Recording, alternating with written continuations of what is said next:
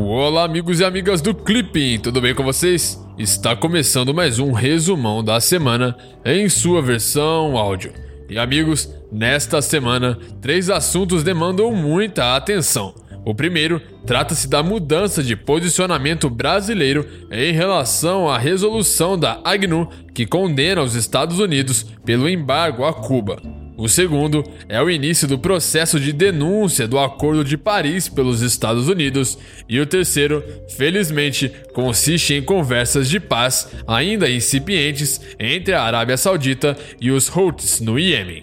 Então vamos para as principais notícias dos dias 4 a 8 de novembro de 2019. Política externa brasileira. Na terça-feira, dia 5, o embaixador Norberto Moretti, principal negociador do Brasil no BRICS, afirmou que os demais países do bloco, que são Rússia, Índia, China e África do Sul, devem dar mais atenção à posição do governo brasileiro sobre a crise na Venezuela. As declarações foram dadas há uma semana da cúpula do BRICS, que será realizada em Brasília nos dias 13 e 14. Na quinta-feira, dia 7, a Assembleia Geral da ONU condenou pelo 28º ano consecutivo o embargo econômico dos Estados Unidos imposto a Cuba em 1962 por 187 votos a 3 opuseram-se à condenação, além de Estados Unidos e Israel, o Brasil, que pela primeira vez rompeu uma tradição diplomática de apoio à resolução pedindo fim do bloqueio. O Brasil se posicionava a favor da resolução desde que foi apresentada pela primeira vez em 1992. América Latina e Caribe. No domingo, dia 3, o presidente de El Salvador, Nayib Bukele, ordenou a retirada de todos os diplomatas da Venezuela de seu país dentro de dois dias, argumentando que a decisão está em linha com a posição do atual governo salvadorenho, que não reconhece a legitimidade do presidente Nicolás Maduro. Na terça-feira, dia 5, Lideranças de oposição ao presidente Evo Morales da Bolívia decidiram radicalizar os protestos e paralisar o país. Os opositores afirmam que fecharão serviços públicos e fronteiras para bloquear a entrada de recursos e forçar a renúncia de Morales. E vale lembrar que uma delegação da Organização dos Estados Americanos, a OEA, realiza desde a quinta-feira passada, dia 31, uma auditoria na apuração dos votos no país. A missão, que conta com 30 especialistas, tem o objetivo de verificar se houve manipulação de dados e fraude em favor do partido Movimento ao Socialismo, o MAS, do atual presidente. O resultado da auditoria deve ser divulgado na próxima semana.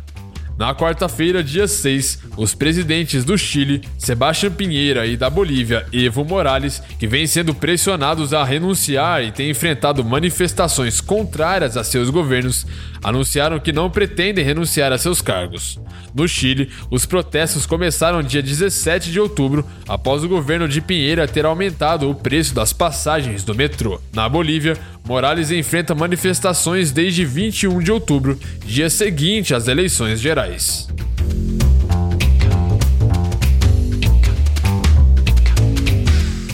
Estados Unidos. Na sexta-feira, dia 1 de novembro, o presidente dos Estados Unidos, Donald Trump, telefonou para o presidente eleito da Argentina, Alberto Fernandes, para felicitá-lo por sua vitória nas eleições no último domingo, dia 27. Trump também teria dito que instruiu o FMI, o Fundo Monetário Internacional, para ajudar a Argentina. Na segunda-feira, dia 4, os Estados Unidos notificaram a ONU, a Organização das Nações Unidas, de que vão sair do Acordo de Paris, a principal iniciativa global para frear as mudanças climáticas. A notificação marca o primeiro passo formal de um processo que levará um ano. Assim, os Estados Unidos devem deixar oficialmente o Acordo de Paris em 4 de novembro de 2020, um dia após a eleição presidencial e alguns dias antes da realização da COP26, a Conferência Anual do Clima da ONU, marcada para acontecer no Reino Unido. Até o momento, das 197 partes do tratado, 187 ratificaram o tratado. E vale lembrar que o Acordo de Paris, que deverá ser implementado a partir de 2020, fortalece o conjunto de obrigações assumidas sob a Convenção, consolidando sua centralidade e o respeito a seus princípios e regras. O acordo estabelece ainda novas obrigações de conduta por todas as partes, contribuindo para o aumento da ambição geral de forma efetiva e duradoura no contexto do desenvolvimento sustentável e dos esforços de erradicação da pobreza.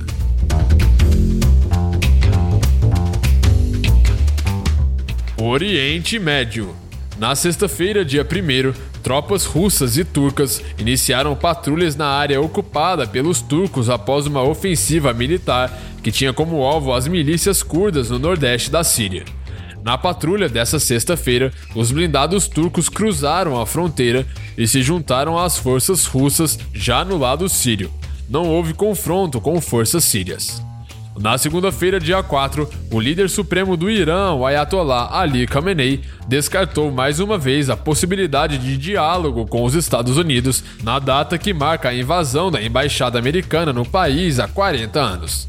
E vale lembrar que no dia 4 de novembro de 1979, pouco depois da queda do Shah do Irã, no regime apoiado pelos Estados Unidos, estudantes ocuparam a embaixada americana em Teherã exigindo a entrega do líder deposto. A crise durou 444 dias e o governo americano cortou as relações diplomáticas com o país.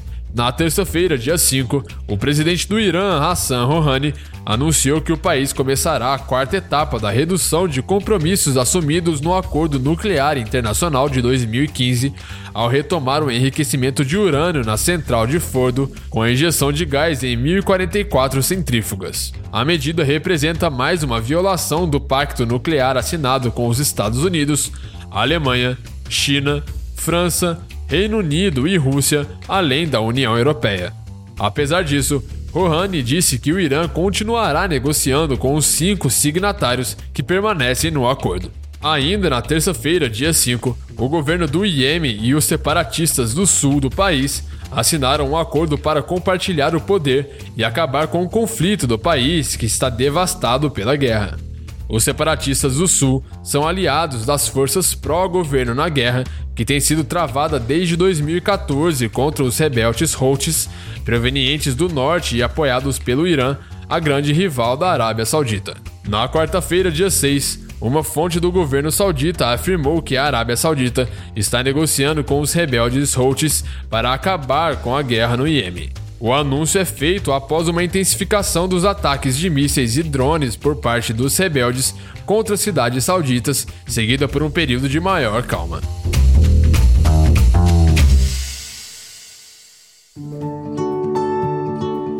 Então é isso aí. Essas foram as principais notícias dessa semana. Se você gostou, não se esqueça de deixar o seu feedback. E se tiver alguma dúvida, pode entrar em contato conosco, ok? Um grande abraço e te vejo na semana que vem. Tchau!